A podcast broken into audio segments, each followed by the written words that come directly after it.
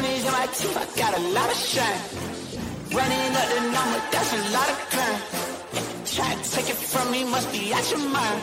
I'm deep fine, lot of slime. Smoky in the air, that's a lot of prime. Pockets running over with the dollar sign. Try to take it from me.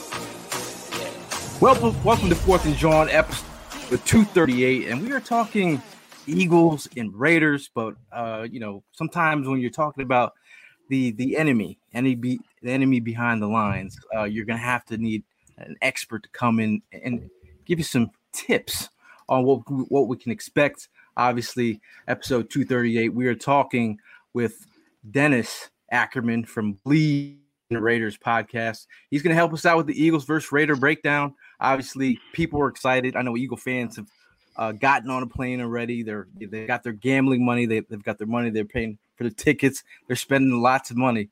Uh, I know we're a little. I know we're a little, we might be a little jealous that we're not out there. A little bit. I, I can see Prime's face. Uh, I know. I know Evan was already in uh, Vegas earlier. Great time. Uh, earlier th- this year, but overall, we're excited about this game. I think it's an opportunity to get back uh, to getting W's. I don't know if Dennis believes in that, but uh, I, I think we're going to believe in that statement. I think this is the, the, game that the Eagles can catch a W on the road. Uh, so hopefully it's on the road to victory. Um, but Evan, how are you feeling today, my friend? I'm doing well. Uh, I mean, look, looking at the Raiders at the beginning of the year, they really came out hot. Uh, but I mean, every it, the news is undeniable. It's, it's, it's, hard to ignore what's been going on recently. I feel like we're catching them at the right time uh, for a team that's young and struggling like our own. Uh, the the Raiders have their own uh, issues that they're dealing with as well. So for a for a team that is desperate for a win like the Eagles are right now, I think Las Vegas is the spot to get this weekend. Man, 10 days, man. 10 days too long. I'm feeling good, feeling great about this week. Uh, yeah, feeling a little jello. The fact that we didn't make the Vegas trip. But hey, you know, I mean, it is what it is. Um, nothing like being comfortable at your home as well. Uh, looking forward to this matchup, man. I mean, like Evan mentioned, uh, it's the perfect time to catch them in the position that they're in. So um, I guess the reason why I'm feeling so amped up about this weekend as well, because like I'm really having a good feeling that this is going to be the turnaround, man. to to to an extent, to an extent. I just want to make sure we're clear on that. Uh, but we might finally go ahead and get um things rolling in the right direction, and um, it couldn't be a perfect time against a team that's uh, you know, again, like Matt Evans mentioned, started off hot, but you know, we got them at the best time, and we got to take advantage of that.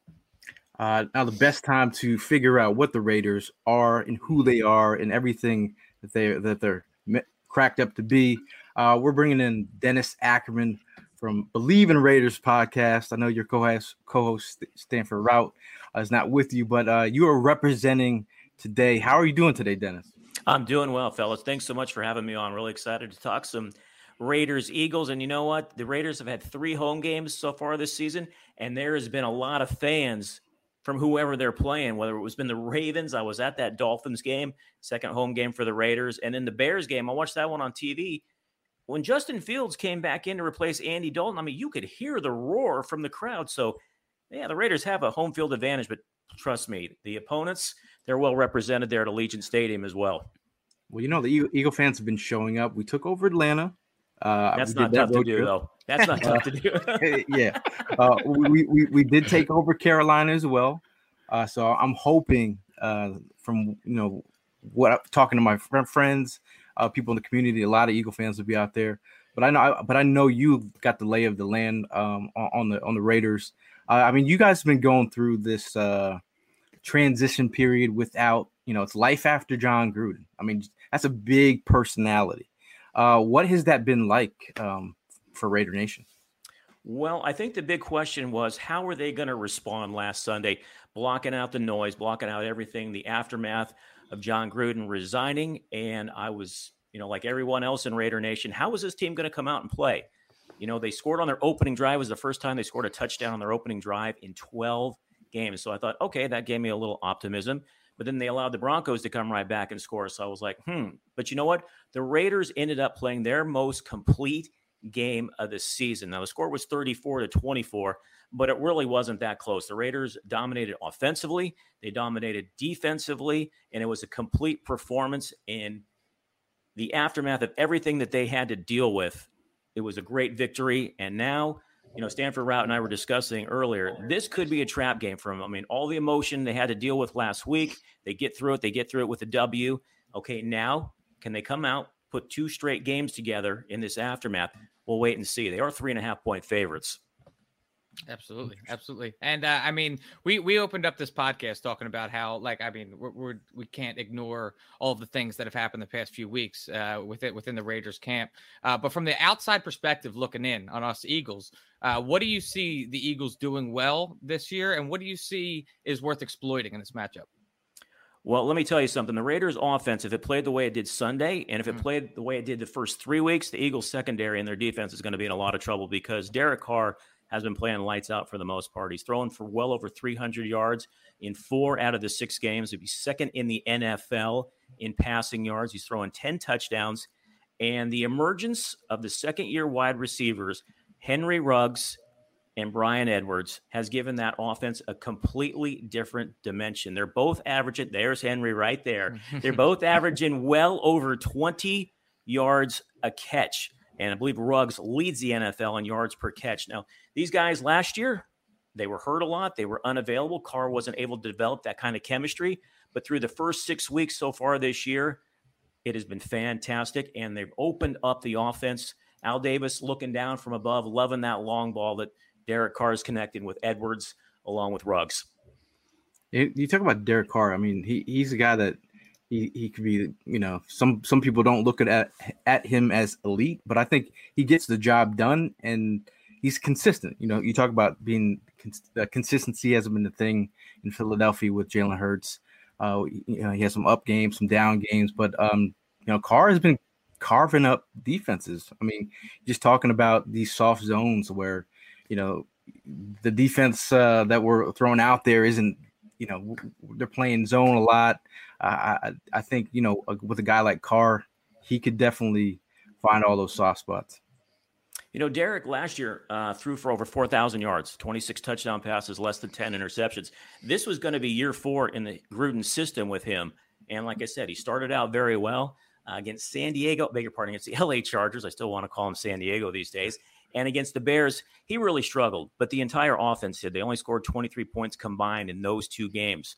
But if you can give Derek time, and the offensive line has been an issue. Now, they played well on Sunday against Denver and Derek put up big numbers. But if the offensive line can give him time, he can carve up a defense, and he has proven that week after week. And look, you can look at the numbers. Like I said, I think he's second in the NFL in passing yards to Tom Brady. But it's when that offensive line breaks down that's when you see Derek will struggle. But I don't know any quarterback that you know plays well when he's under duress.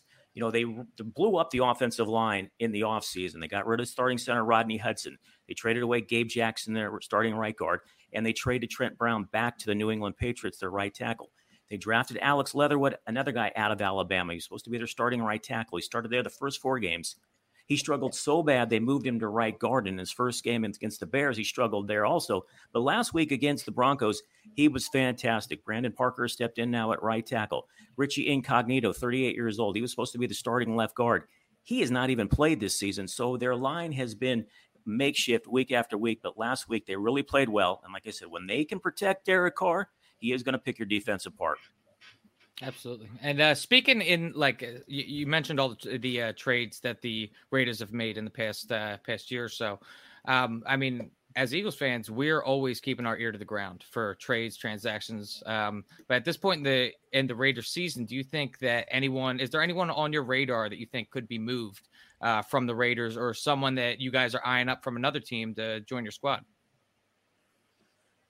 Well, that's a good question. I mean, right now, I mean, offensive line is probably the weakest link on this team. Would they make a move? That's a great question. You know, Mike Mayock, now that Gruden is gone, Mike Mayock has all the final say on personnel moves. Before that, it was all John Gruden. So, you know, they're a little thin right now also at cornerback. They're without Trayvon Mullen, who's normally a starter, and then backup Damon Arnette, who's second year out of uh, Ohio State. He is injured at well, but they signed Casey Hayward in the offseason. And everybody talks about, you know, Yannick Ngakoue was supposed to be the prize uh, signing in the free agent period. But I'll tell you what, Casey Hayward, he has been lights out in that secondary. He has been a calming influence on that back end because they are very young. Jonathan Abram, the safety, he's only in his third season. They got Tre'von Moehrig. Uh, they took him the second round at a TCU. He's played very well, but they are very young back there. Nate Hobbs, who was a fifth round pick, he has stepped in as a starter. He's played very well. So, you know, if they were looking to add anywhere, perhaps in the secondary, maybe uh, offensive line as well you know, we have Andre Dillard. If you're looking for a left tackle, you know, on you know the what? They're actually set at left tackle with Kolton Miller. He's been their most yeah. consistent. He's the only holdover from a year ago. Unfortunately, he can't really play swing. Yeah, he, he's not really a right tackle. Um, but overall, I mean, let's talk about a guy who's been getting a lot of pub lately. I mean, you know, Maxx Crosby. This this dude is uh, what he's his, what is he second in the league in sacks right now?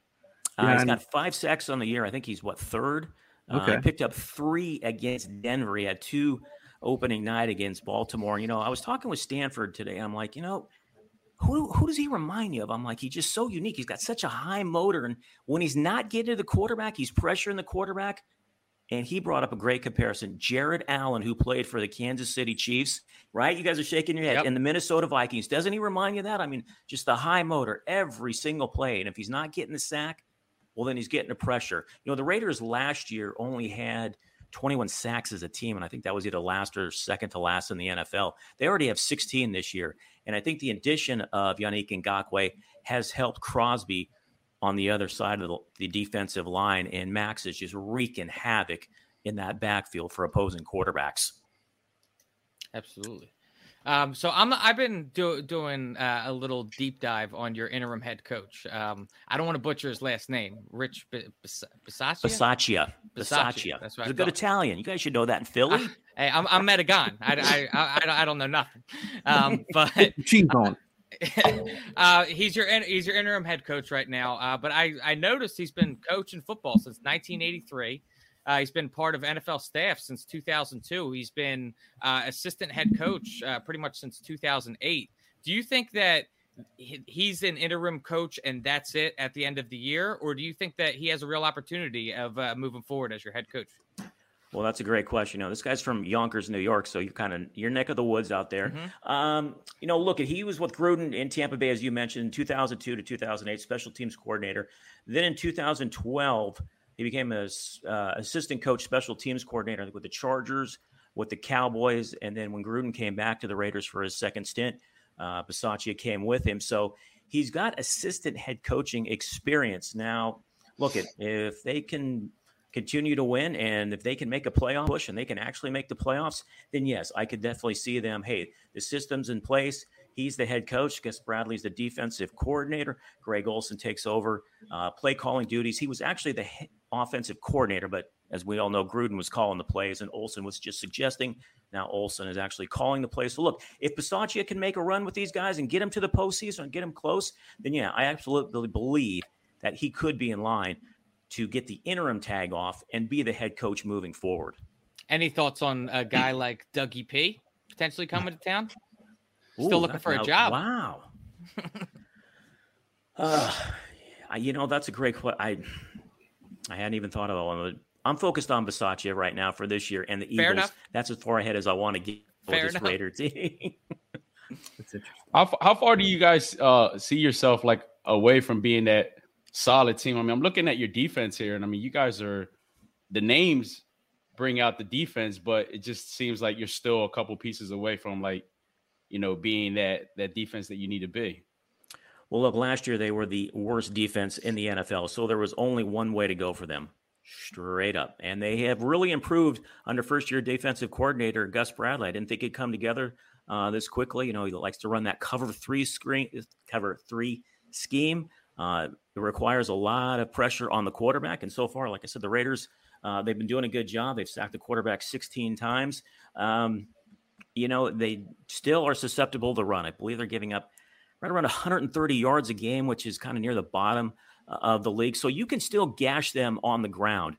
Uh, they picked up three uh, three interceptions last week against Denver, so they have about seven or eight turnovers for the season. But they're susceptible to giving up big chunks of yardage on the ground. Um, but look at if the Raiders' offense can continue to pick up, put up big numbers, and the opponent's going to be playing from behind. And usually, when you're playing from behind, you're putting the ball in the air. now the thing that's been talked about um, in Philly, um, I'm going to bring up a gra- graphic. PFF put it out uh, of a quote. Um, now I think we all can connect with it as Eagle fans. Uh, we've got to get the ball to Miles Moore, and it, in in terms of your defense and not being strong against the run, uh, I think this is the perfect opportunity for Nick Sirianni um, uh, to to spark up the run. I mean, it's been a constant battle amongst fans every week um, to get him some touches. You talk about uh, against the Cowboys, he had two touches.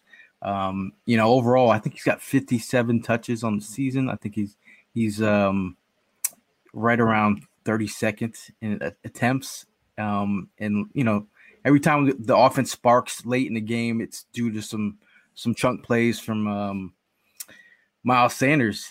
Do you think this is the game where the Eagles can ignite the run against your run defense?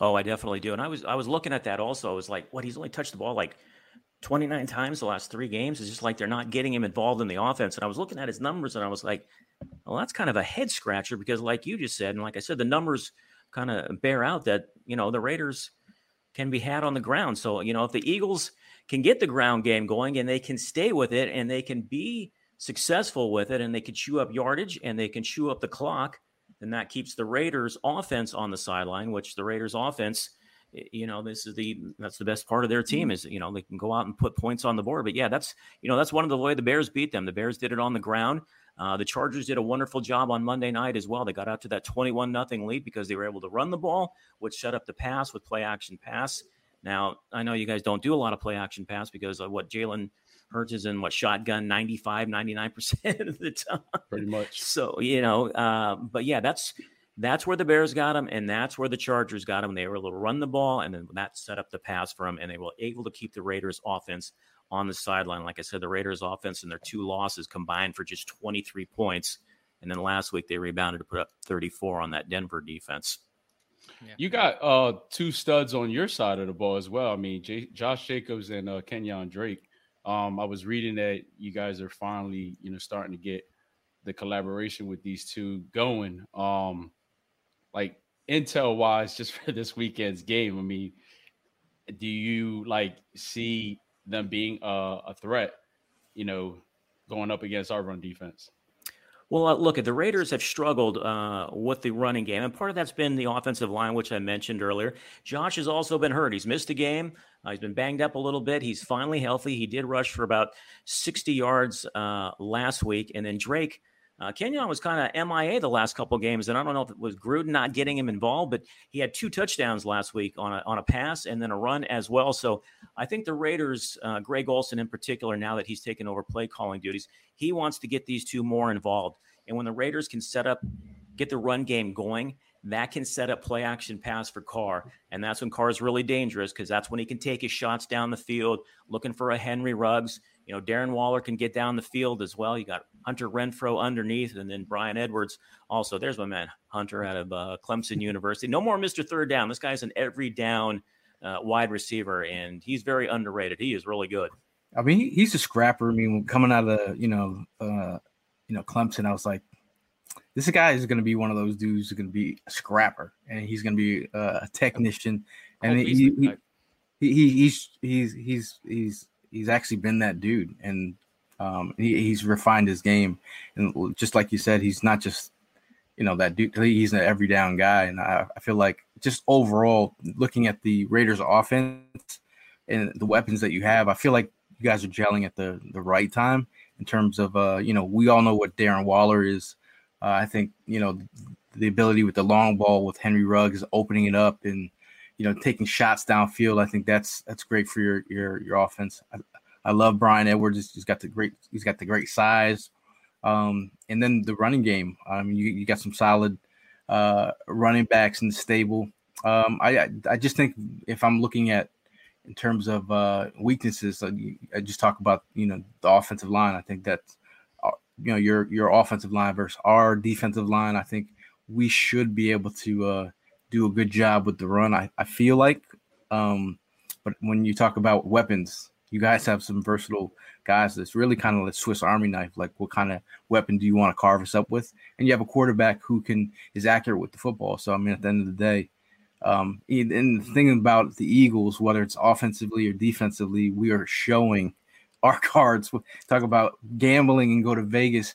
You don't want to show your cards, and with with the the way that our defense is set up, we're pretty much showing what we're doing. The way that our offense is set up, we're pretty much showing you what we're doing. So, um, yeah, I, I think uh, overall, I think um, if our, I'm thinking of, of where we have the competitive edge, I, I, I think our defensive line should um, eat this week. Yeah, I'm also, they, I, am sorry. I, I'm curious to know about Mariota. Uh, you know, I see that he's come back, and like, is it like part of the scheme with bringing him a few plays to go ahead and you know, catch us all surprises. I mean, I think the last time, time I remember he had that one for 31 yards, and then that was the one where he got hurt as well. So, like, is that like pretty much the game plan to use utilize him in that position? Well, you know, he was hurt during all of training camp, didn't play in the pre three preseason games, and then, like you said, he makes one appearance against the Baltimore Ravens on Monday night, rips off a 31 yard run, and then he gets hurt again. And then last week was the first time he's been active. So, you know, I think they had a package for him when John Gruden was the coach. Now, has that changed uh, since Greg Olson has taken over? Well, it's yet to be seen. But I was, you know, hammering. I wanted to see uh, Mariota in the red zone because that's where the Raiders really struggled last year. They just they would get down there and they would have to settle for field goal after field goal. And I just thought, you know, Mariota can come in, he can give the offense a different look. You know, he can throw it, he can run it. And I think that might have been the plan under Gruden, but now that, like I said, that Olson has taken over, I think you might see him more in the red zone than what we saw on Monday night against the uh, Baltimore Ravens because he is a dual threat quarterback, and it just gives the defense something else to think about if he can come in, replace Carr, and see what happens. T- talking about your um, Gail, I have a quick question for you. Just uh, I'm looking over your shoulder. I see all those Eagles legends. Which one is your favorite? I got Randall. How about this? Randall. I'm going to name them all for you. I can't even see. Oh, I was I was Randall Cunningham, Jerome Brown. Oh wait, there's more. Jaworski, McNabb, Reggie White, uh, Westbrook. Fifteen is uh, Van Buren. Oh, okay, that, that's a little bit before my time. Oh, Bed Bednarik. Yep, Bednarik. Who's your favorite of all those? Uh, I'm gonna, I'm gonna, mm, I'm gonna have to go. I think I know the. I think I know the answer. Yeah, we already knew the answer. You said it in the very beginning. he's, he's, got, he's got like five Cunningham jerseys. I'm, I'm, a little Cunningham stand. That's the one guy that uh, I, I don't know if I know if I could get through an interview. Um, but I mean, overall, I mean, this, this is a lot of Reggie White. Reggie White was amazing as well. You Did you know Randall Cunningham is the Raiders chaplain? What was that? Randall Cunningham is the Raiders chaplain. Did you know that? Are you serious? we didn't know that. Yeah, yeah he is. oh my Randall God. lives in Vegas. He's so out Randall retired. Oh my he, God. He lives in Vegas and he's the Raiders chaplain. Yeah. Wow. We should have went to Vegas. I totally forgot. totally forgot. Now, now, now speaking of uh, just staying in the same vein as quarterbacks, us as Philadelphia fans, Dennis, we've got this reputation of uh, running people out of town, whether it's a guy that's in Indy now, whether it's some dumbass point guard that's still on the Sixers, and I'm not even going to say his name. Okay. Uh, the, the, the, fans have a, a, reputation about being hard on the players. Uh, I'm just interested in, I know that this is year what, like eight for Derek Carr. It um, is. is he living up to the expectations of the um the what was Oakland and now Las Vegas fan base? And is there any um is there any push uh, on his back right now, or like uh, any sort of hot seat for. I, I mean, he's played well last year, but I'm saying the lack of overall playoff appearances. You know what I mean? No, I do. Look at like I said, this is his eighth season. He's a lightning rod for this fan base. Either fifty percent love him, hmm. fifty percent want to move on from him. I'm actually in his corner. I'm a big fan of his. I think he's played well. You know, in 2016, uh, he was putting up MVP type numbers. Unfortunately, at the end of the year, he got hurt. He came back in 2017. He did not play well, uh, but the Raiders didn't as a team either. They were six and ten, and then look, they have had just the worst defenses over the last three seasons. Now the guy can't play both ways. He can't play quarterback and then go on the other side of the football and play defense. It just ain't going to work. So, you know, I, I do. Uh, he's got this year and then next year, and then he's a free agent. So look, if they don't make the playoffs this year, I don't know if they would go into next season with him in a lame duck year. I, I don't know. We'll have to see, and especially with Mike Mayock now taking over uh, personnel moves. You know, Derek's put up huge numbers so far this year. I think he's one of the more accurate quarterbacks in the league.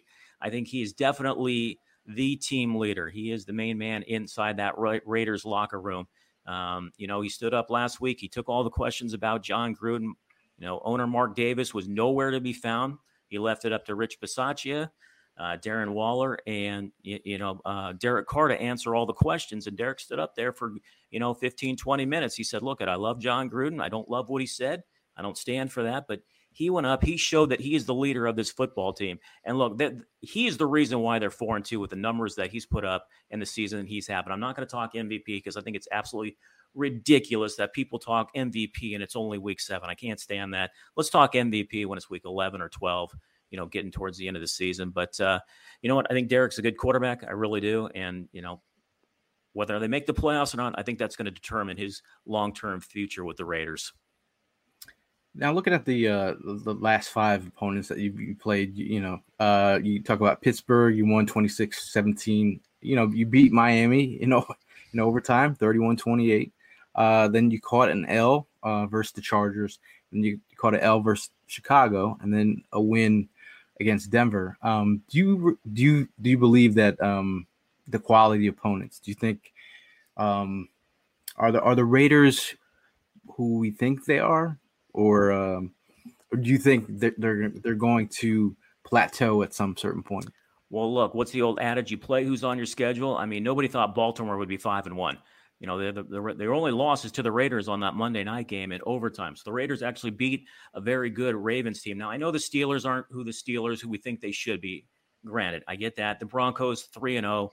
Uh, that was uh, everybody knew that wasn't real. Now I think they're on their way to their fourth straight loss here this evening. Um, you know they beat Miami. Did they make it harder on themselves than they should have? Yes. Should have that game have gone to overtime? No. But the bottom line is, you know, like players will tell you, it's hard to win in this league. And whether you know if you get a win ugly or if you get a blowout win, however you get the win, as long as you get the win. I mean, they have the Eagles, they still have the Giants, they still have the Cowboys on their schedule. They still have to play the Chiefs twice. I know Kansas City's down a little bit right now, but division rival games, and it's Kansas City, it's Patrick Mahomes. I'm not going to count them out until somebody knocks them off. I still have the Chargers one more time and the Broncos one more time. So, you know, they still have some tough games on their schedule. And let's see if they can continue to put up some W's. And, you know, and look at the, the Washington football team wasn't apologizing to anybody for going seven and nine last year and winning the NFC East, right? Yeah, exactly. Exactly. um, so just thinking about um, the actual venue of the of this stadium in Las Vegas, um, I'm interested to know. Uh, you you you covered them while they were in Oakland as well, right? I so did, what yep. what is the game day like in Oakland versus Las Vegas? Could you just set the scene uh, for all these Eagles fans that I know are going to be making the trip out to Las Vegas? Well, it's night and day because in Oakland, the tailgating scene, I would put up there uh, probably top three. Uh, I would have put up Kansas City and Green Bay and Oakland. It's a huge parking lot, so there's plenty of tailgate. Okay, Phil, I'll throw you guys in there. just a courtesy bone. there you go. Uh, you, you know, Oakland was a, a very middle class uh, type of crowd. It was very rowdy. Uh, it- you know, they were into the game. They would sell out. It was just all about the Raiders for those three hours. And I know they didn't win a lot, especially since 2002. But you know what? The Raider fans showed up and they were loyal and they were faithful. And it breaks my heart they couldn't get a deal done in Oakland and they relocated to the desert. Um, I did go to Allegiant Stadium. Uh, I'm kind of old school, guys. I don't like going inside to watch a football game. It is not a retractable roof. Now, where they have the Al Davis torch, that that window does open up, but I don't think they've opened it up for any games. Now, barring the roof and going inside, uh, it is a wonderful facility. Is it's still grass? I'm, like I said, I'm old school. I like no the grass. baseball field. Pardon That's me. no baseball field. No Yeah. baseball field. No, that's a true. No dirt. There's no dirt. um, you know, and, and they've done a wonderful job. It's great sight lines. Um, that you know, you go, you tour the. Um, they have all the Raider players uh, who are in the Hall of Fame, so you can walk around, you can su- see that. So they really, really did a nice job of it. It's a beautiful facility, but like I said, man, Vegas is a destination now, so you're going to get a lot of visiting fans, no matter how well the Raiders are doing. Yeah, and one of my fears is the Raiders put together maybe two, three straight losing seasons. You could be looking at a Chargers situation where it's like 50 50, or sometimes the opposing team has more fans than the home team. Yeah. Got you. Gotcha. sure. Um, the black hole, like, what's is is there a big difference from where it was at in Los Angeles and in Oakland compared to how it is in Vegas? Well, the black hole actually started when they returned to Oakland in 1995. And uh, look, my family had season tickets before and after uh, in Oakland, so I went to quite a few games. Also worked quite a few games, working for some networks, uh, NFL Network, uh, CNN Sports, Fox Sports. So I would able either work wise or fan wise. I attended a lot of games at the Oakland Coliseum. You go down in the black hole, and it's just it's all about the Raiders. It's you know, and there's people from all walks of life, and they don't care about anything else. The only thing they care about is the Raiders winning. And unfortunately, they didn't do a lot of it. They're just so passionate. All they wanted to, all they wanted was a W, and that's the only thing that mattered. And unfortunately, they just couldn't, they couldn't do it enough. You know, Yeah, I especially mean- since 2002. Yeah, they're definitely passionate. I, I give you Oh. that. And one of one of my biggest goals in life was to attend a Raiders Eagles game and be that one guy in the middle of the black hole. Did That's you do never it? going to happen. Oh, okay. Uh, I know that ain't who I think it is.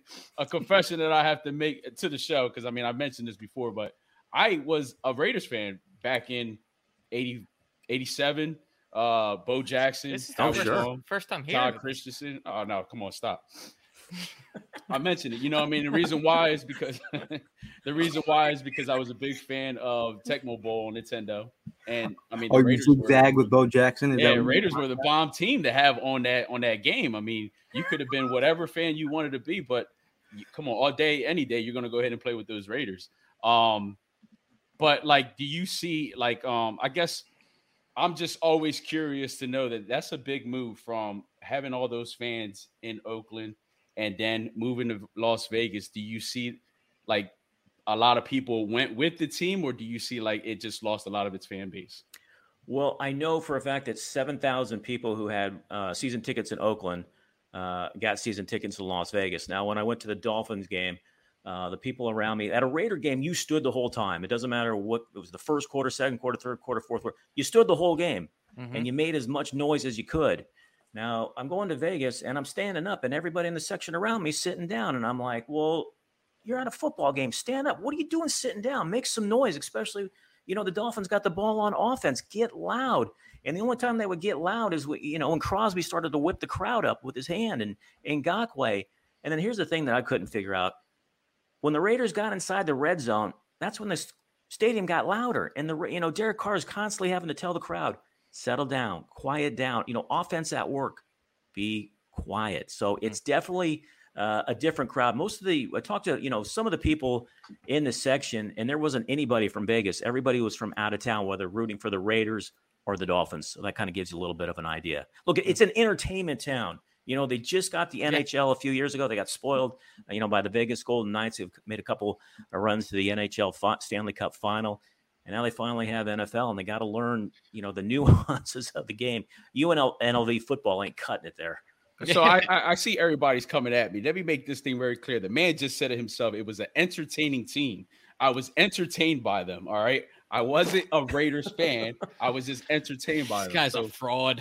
come on, man. Fall back. Stop playing. Hey, look, the Raiders have one of the most iconic jerseys in the NFL. That's silver and black. I'll put Yeah. that up against the Packers, the Steelers, and the Bears, right? Mm-hmm. Yeah. Yeah. Oh, Definitely. Cowboys. Cowboys are iconic as Oh, well. okay, you so it's what? easy to like that. I'm sorry. I'm sorry. I'm sorry. I'm just, you know, okay. I'm sorry, but it's easy to like that silver and black, that look. That's just so Easy. classy. And, and so you met you mentioned uh, about Maxx Crosby getting the that crowd hyped up. Is he that guy on your team? Like on, on the Eagles, we mm-hmm. have guys like Fletcher Cox, Brandon Graham when he's healthy, that are like the heartbeat of that team, and they they are not only leaders in the locker room, but they're also like favorites in the fan base that are out there and are able to at, at the flip of a switch are able to get the whole crowd hyped up. Who who is that guy on the Raiders? Is it Maxx Crosby? Oh, without a doubt. Yeah, they absolutely love Maxx Crosby. Uh, you know what? He was only in Oakland for one year, and he was already becoming a fan favorite there. I mean, he looks the part of a Raider. Maxx Crosby's like six six. He's cut. He's lean. He's got the tattoos everywhere. You know, it's a little- a throwback to like the John Matuszak guys like that, like Howie Long. He just looks the part of a Raider. So it's definitely uh, Maxx Crosby, uh, Ngakoue. Uh, uh, definitely, I put him up there. Um, you know who else? Especially when he's putting uh, some good looks on, good licks on some uh, running backs is Jonathan Abram. He can get the crowd uh, going as well. And offensively, Darren Waller. I mean, he's one of the most exciting players in the NFL. He's probably top two in tight ends, uh, just behind Travis Kelce from the Chiefs. Yep, yep. He, he has been a guy that has really rose through the ranks very quickly in his career. I mean, coming out of the draft, uh, I was looking at Abrams and uh, just his willingness to hit somebody for no reason. Um, I just love that his his aggressive uh, his aggressive nature um, and his play style. Um, but um, there's a comment um, on Facebook. Uh, Joe says, honestly, people see Gruden leaving as a problem. I see it as a a great thing for the Raiders. Do you agree with this sentiment here? I mean, um, and can you speak to this conspiracy theory of like, you know, they they owed him like sixty million dollars uh, left in the tank. So I mean, I'm, I'm in on that conspiracy theory. I mean, I mean, speak to it. Okay, so the first thing, the contract, yes, was 10 years, reportedly 100 million. This was just year four of that deal. So look, at this thing blew up in Mark Davis's face. There's no other way uh, to frame it. So you know, but he resigned, so they don't owe him uh, the rest of that money, and that's a huge financial break uh, for the Raiders. Now, in terms of personnel, you know, Jon Gruden was the GM uh, for the Buccaneers, and that didn't work out too well. I think they missed the playoffs three out of the last four years after he won a Super Bowl uh, in his first season. He has made a lot of questionable uh, personnel moves uh, with the Raiders. Uh, the draft, you, you, know, he traded for Antonio Bryant. Well, we know how that turned out. A lot of his free agent signings uh, have not worked out. Uh, Clelin Ferrell, who was a number four pick just mm. a few years ago, he he can't even sniff the field right now. Uh, now they now he did do well in the lower rounds. You know, talk about Maxx Crosby, fifth round pick. Hunter Renfrow, I believe, is a fourth or fifth rounder as well. So in the lower rounds, they've hit home runs, but up top, not so well. Now, Josh Jacobs is, is done. He had a great rookie campaign. Mm-hmm. His last two years, maybe not so good just because of the health. Um, and he's due a contract extension, and that's a big question mark whether he's going to get it or not.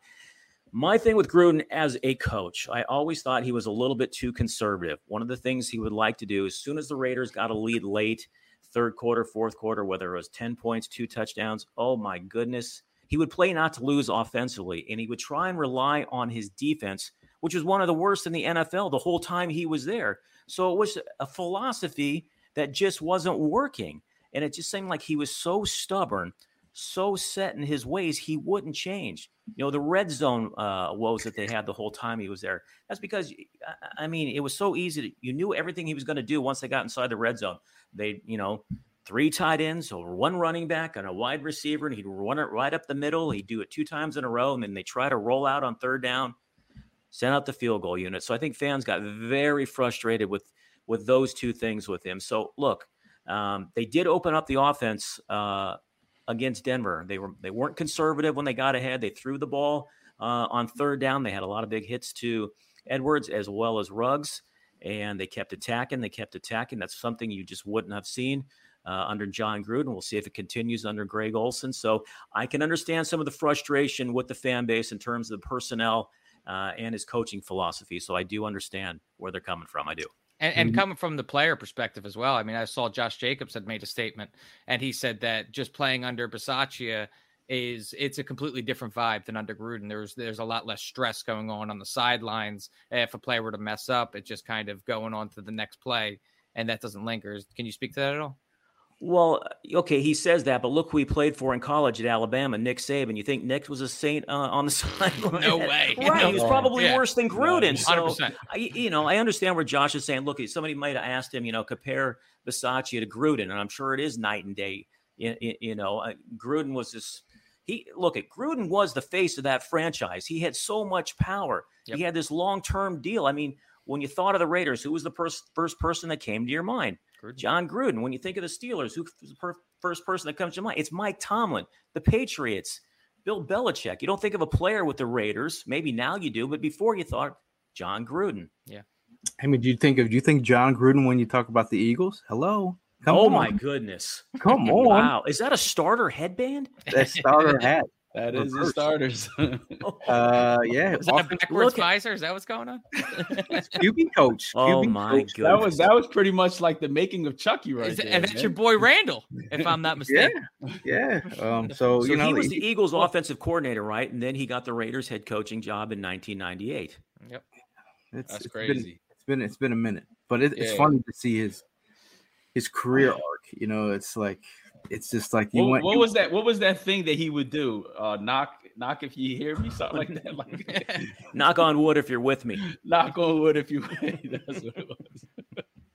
Yeah, he loves that visor, man. I mean, overall, I mean, I just feel like we've seen so many ups and downs with the NFL, and I, I felt like we we've been dealt another curveball. I, I, I know everybody's still uh they're waiting for another ball to drop. It, I was I was uh, watching uh, another. Forget where I was watching it, but you think that the fact that he resigned, Jon Gruden resigned, like was there another ball that was going to drop, like that was going to be even worse than what already happened? I mean, the I don't fact think that so. he I think resigned- when, when when the first report came out on Friday, I think the Raiders already had those other emails as well. And I think the league was waiting to see what are the Raiders going to do. And Mark Davis, you know him. He one thing about the Raiders organization, it goes all the way back to his father Al Davis when he owned the Raiders. They were always about diversity and inclusion. Al Davis was one of the first owners to recruit at historically black colleges. He hired the first two minority head coaches, Tom Flores, who just went into the Hall of Fame, and Art Shell. He hired Art Shell twice.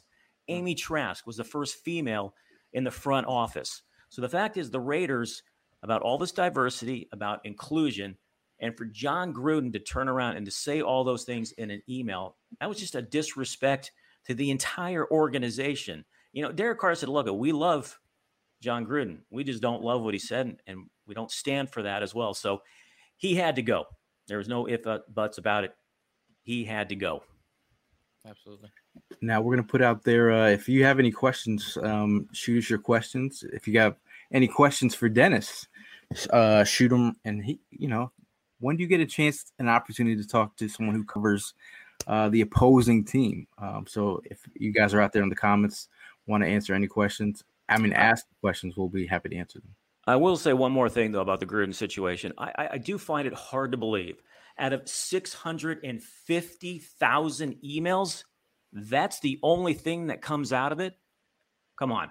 I, Yeah. I, I mean, is this the owners protecting the owners? Is this Goodell protecting the? own- There can't. That can't be the only thing And out of six hundred and fifty Washington is- thousand. Wa- and th- th- watch- yeah, they've been sitting on this for a couple years though, too, haven't they? Because this happened back when the Jay Gruden thing happened in Washington. That's when all those emails were exchanged. Well, they were investigating this Washington football team, and they said they had there was a report that they had these emails over the summer. And if they did, why didn't they release them then?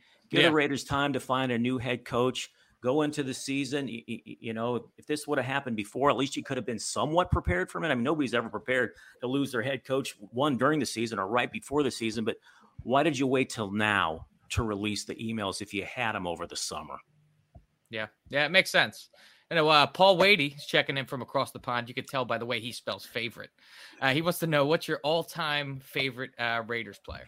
Okay, Paul, I'm not sure how old you are, so I'm going to probably date myself a little bit here. But when I was a kid, uh, my favorite player was the Snake, number 12, Kenny Stabler.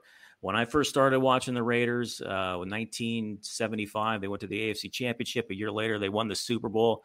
Uh, two straight years after that, they went to the AFC Championship, and I just he was my idol, my boyhood. You know, just seeing him on the TV, number 12, a left-hander. I think the Raiders were only one of two teams that had a left-handed quarterback uh, back then, but I just love the snake. Just when there was under two minutes left and the Raiders were trailing and with the final possession, I knew every single time the Raiders were going to win. And if they did, it was a shock. But I mean, the holy roller, who can forget that against the Chargers? Mhm. Uh, the sea. I'm, I'm not old enough to remember the Sea of Hands, but you can just Google it or look it up on YouTube. The Sea of Hands or the Holy Roller, and yeah, it's just wonderful memories of him. I mean, I love Charles Woodson as well, Howie Long, uh, Tim Brown, but uh, to me, if I had to choose one, it's definitely Kenny Stabler.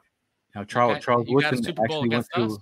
Charles Woodson went to a Fourth and John tailgate. He just showed up, and we were very shocked and excited at the same time. But uh, he rolled through. That was awesome.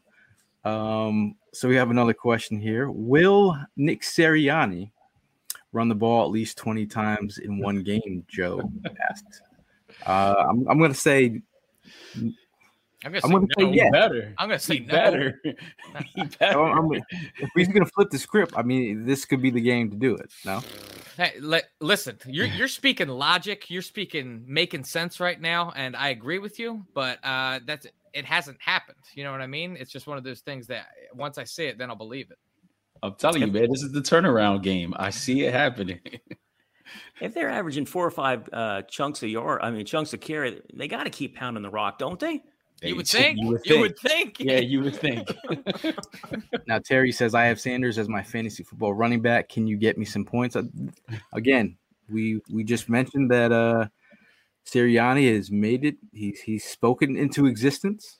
He's he said uh the words that you want to hear. We've got to get him the ball. So if you're taking his words to, uh to heart, there you go. Maybe.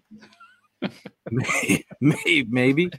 Um Will says, uh, got a score prediction, blowout or competitive? We'll, we'll, we'll start with our guest first, Dennis. Okay, the Raiders really don't blow anybody out. I mean, oh, I'm going to go Raiders 27 17. Interesting. I put out a, I Who's see, um, next? Yeah, see, see, see I, uh, am sitting Den- here thinking. Dennis, I don't, I don't, I don't like to give out scores because I believe when you put it out there, it happens. So like last week, I said 35-21, the Bucks are going to win, and my team lost what 28-22. I just think it's going to be. I feel like it's going to be a close game. Uh, I do think that the Eagles will pull this one out. Um, I don't have a score prediction, but I, I think they'll win by four. Think they win by four?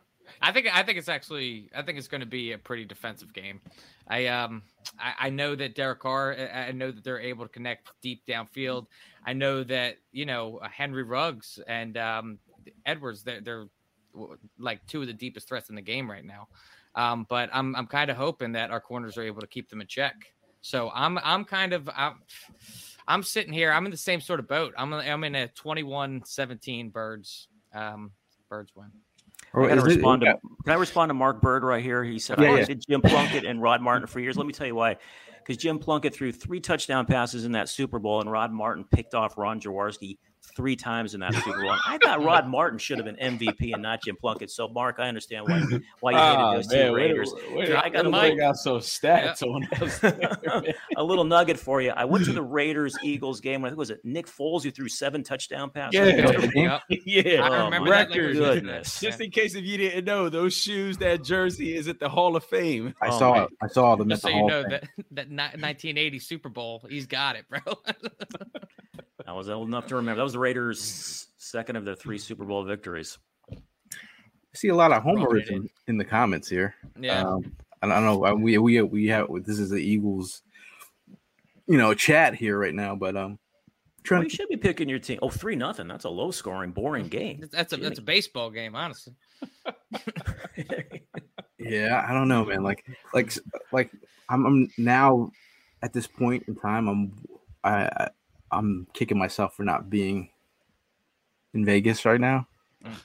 Oh, I know. as The next soon time the as- Raiders as soon as you heard it- about it- Start. It'll be Don't eight years start. since because the next time they'll meet in Philly and then Yeah. back to Vegas. So it's going to be eight years before you have another opportunity. Yeah, I know. and I and I I- doubt Randall Cunningham's going to be the chaplain in eight years. So, Uh, you know, it, it was the Randall thing that put me over the edge. I was like, I know. holy for and shout out to his daughter for competing in the Olympics as well. Uh, No way, really? What event?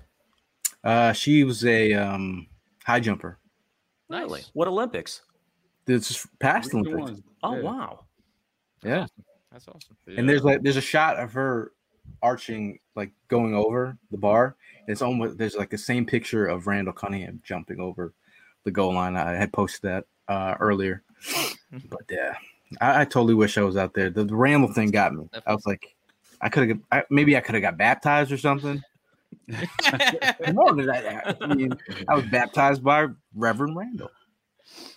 I But really think I, I really think the game on Sunday is uh is really going to come down to that one mistake, that one mistake. And I hate to say it, Dennis, man, but I. I, I I think Carr is going to go ahead and be that one to make that mistake, man. What do you guys think of Jalen Hurts? I'm curious. Still, Still- still, uh, out out on him Yeah. right now. I, I, Yeah. I said at the beginning of the season that I want to give him the full year, um, and I'm still willing to give him that full year. He's shown flashes of being really good, and he's also had me scratching my head. Um, so I, I think it's it's one of those things where I want to get the full sample size, uh, see him for the entire year, and then we can make our judgment. We've got three first round picks going into next year. So uh, whether we end up moving those picks and packaging to get a free a- or not a free agent or packaging to make a trade or you know drafting a top quarterback in the draft, uh, I think that's how we assess it. What do you give we up for Deshaun Watson? You give up all three of those picks? Nah, Nah. nah. No? I'm, trying, I'm staying away from Deshaun Watson. I don't think he want. I don't think he wants to be here. He was. He doesn't even want to come to Philly anyway. Yeah. Yeah. Um, you know, just just going, you know, going back and watching the film. I, you know, I always encourage Eagle fans to go watch the film. Like, you know, you can listen to pundits and you can listen to, uh, you know, national media talk about Jalen Hurts, but go go back and watch. I think, you know, the, the issues that you know he's having is, uh, you know, seeing the field, um, you know, late with some throws. I think mechanics wise, you you look at some of the throws that he he's missing on. Uh, he's got like this heel click thing he's doing. Um, you know, if it's three step drop, it's boom, boom, boom, boom, throw. He's a boom, boom, boom. You know, he'll do a little bounce, a little, you know, heel click and then throw. Um, in this league, you have to be, you know, just even like a half a second um, is too late. Um, so I think, you know, if he cleans up those things where he's the fundamentals, I mean, you, you, you can go back and watch the, fi- the film where he's missing you'll look at the mechanics where he's he's off with his footwork. And again, ha- have they played to his strengths? I do not think so, especially with the way that our offense is set up and not running the ball. We're super predict- predictable, especially out of the, fo- the um, formation we're running the ball out of. You know, alignments. You can tell who's pretty much getting the ball. I think if you're, you know, NFL defender, like you can call out what we're kind of kind of do. Like you can look at Diggs when he picked off um Jalen on that that that that route. Like um so I think if you add some window dressing to this offense, add some running game misdirection like we saw against Kansas City, that's where you want to be at with Jalen. Um, but if you leave him, you know, predictable and one dimensional, you're not really setting him up for success. And uh, Yeah, and if you you mentioned the one dimensional, I think that's where the if they get into second, if they get behind the sticks, second and long, third and long, that's when the Raiders can dial up the pass rush. That's when you get Ngakoue going. Solomon Thomas, uh, he was also a free agent signing in the offseason after the 49ers cut him, and I was like, oof, I don't know about that signing, but you know what? He has turned uh, the corner, and he is having a wonderful season for the Raiders. You get him going, uh, Ngakoue, Crosby, and that's where the Raiders they dial up the pressure, and that's when they're at their best defensively. Um, I saw this question from Drew down here. What are Jalen's strengths? I, you know, we all can answer this question, but um, the one one strength that I, I mean, he's a he's a gamer. Um, sometimes you can see him turn it on. Um, sometimes the moment's not that big for him. Um, overall, you like his mobility. Um, I'd like him to stay in the pocket a little bit. He's he's leaving pockets that aren't really really muddied. Like these are opportunities where he has to step up and let it rip. Like you look at that, uh, he threw like a dig, like a dig route to, um, to DeVonta Smith, three dudes around. Like that's an NFL throw. That that's where, you know, those kind of throws that I want to see more of his. I think his you, you take advantage of his mobility when plays break down. I think that's that's a big strength. Um, him as a leader, um, getting these guys going uh, when the game is on the line. You, you, know, uh, Melada talked to, about his ability to get them going. You know, like you know, next next next play, forget the forget what's going on. Just uh, next next play, make make a play. So I feel like um, overall as a leader, that's his biggest strength. Yeah, yeah. I mean, uh, it's the same sort of answers for me. I love his versatility. Uh, obviously, doesn't have the greatest arm strength in the world, but he can put a nice touch on the ball and like put the ball in a tight window. Um, but like Gail said, he's able to make something out of nothing on a lot of plays, on plays that break down. He's able to get positive yardage with his feet, and he does have that sort of. Uh, almost like a Mamba mentality where he is just completely locked in. I love that he is just 100% locked in. We came from, I, I hate harping on the past, but like, uh, it- you know, Carson Wentz, it was a guy that we as a city fell in love with uh, just instantly. As soon as we drafted him, we were all in on him, and we kind of fooled ourselves in the fact that like his he wasn't always 100% engaged in um, in in the football team. We've heard stories about him um, not communicating with his own wide receivers beyond uh, being in the huddle, just not even speaking to them. Um, you know, he's he's he's posting videos and pictures of him going out hunting all the time when he, you know, the, the team was failing.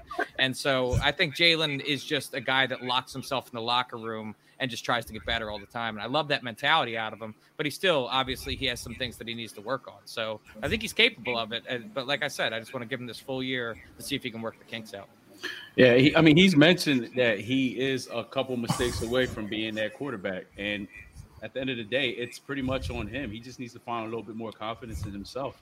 Um, but I think I, I, I, do agree with him, man. I, I think that he he knows he has to go ahead and tighten up on, on a few spots, especially you know staring that receiver down. He needs to change that because he's just giving away too much to the defenses. That they're really starting to figure him out.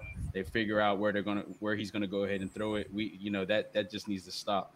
Um, but you know, like Evan had mentioned, and I'm I'm on the same boat. It's about just giving him that full year, letting you know, let it ride out. Um, at the end of the day, we're not the ones that made the decisions; it's the organization.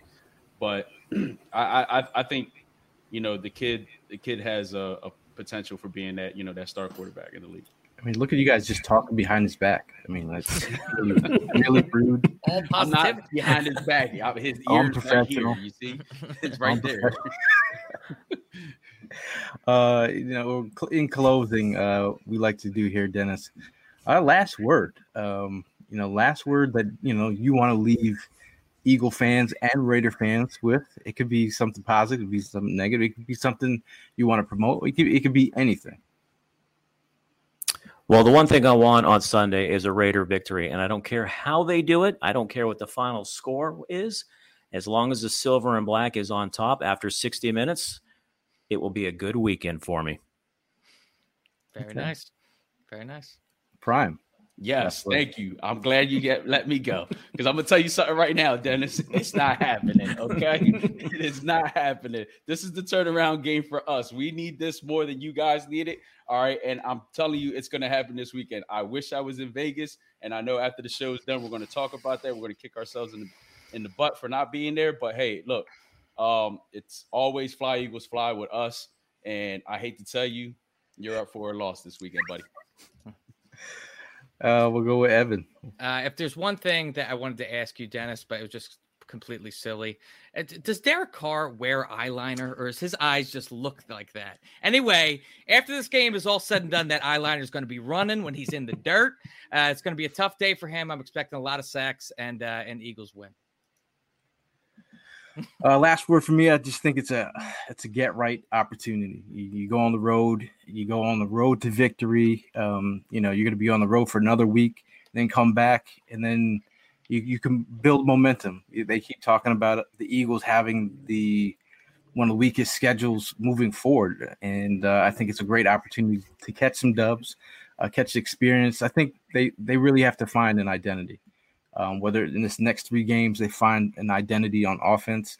Defensively, I kind of know what they are a little bit, but offensively, I, I have no clue who the Eagles are. So I think this is an opportunity for them to get right and Sirianni to make a marriage between uh, Miles Sanders, the running game, and Nick Sirianni's play calling. I think that should be very key this week um, against the defense like the Raiders. Um, but I am first and foremost, I, I wanted to uh, really thank Dennis for coming on here and dropping some nuggets, man. I mean, you know, uh, it's it's not every day you get to sit down with a, another team's expert. Um, and I think you, I thought you were awesome today. Hey, thanks for having me on. I really enjoyed it. It was a lot of fun and love talking some Raiders and Eagles with you guys. It was an hour, uh, but it went by very, very quickly and uh, had a lot of fun. Really appreciate you guys having me on. Really appreciate, you, you well, stopping man. by, man. Welcome anytime. Thanks a lot. But for me and the guys, uh, we will guys see you guys. We'll see you guys soon. And as always, it's fly, Eagles, fly.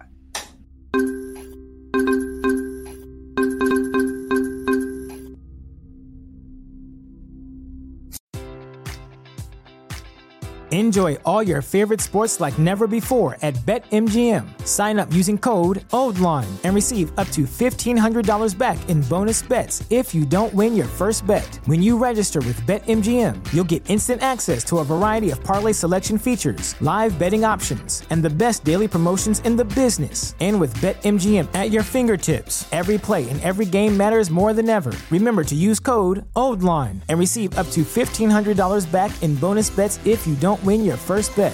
BetMGM and GameSense remind you to play responsibly. See BetMGM.com for terms. 21 plus only, Maryland only. New customer offer, subject to eligibility requirements. Rewards are non withdrawable bonus bets that expire in seven days. Please play responsibly. For help, visit mdgamblinghelp.org or call 1 800 Gambler in partnership with MGM National Harbor. Promotional offer not available in Washington, D.C.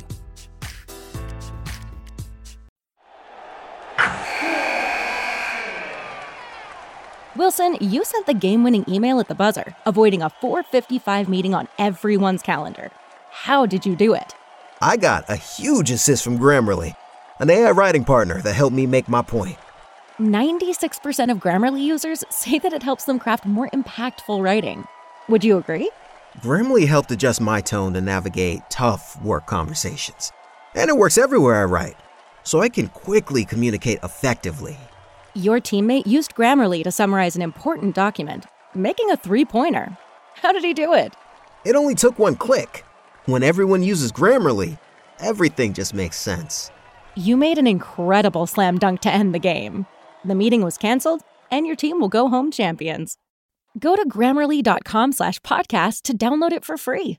That's grammarly.com slash podcast. Easier said, done.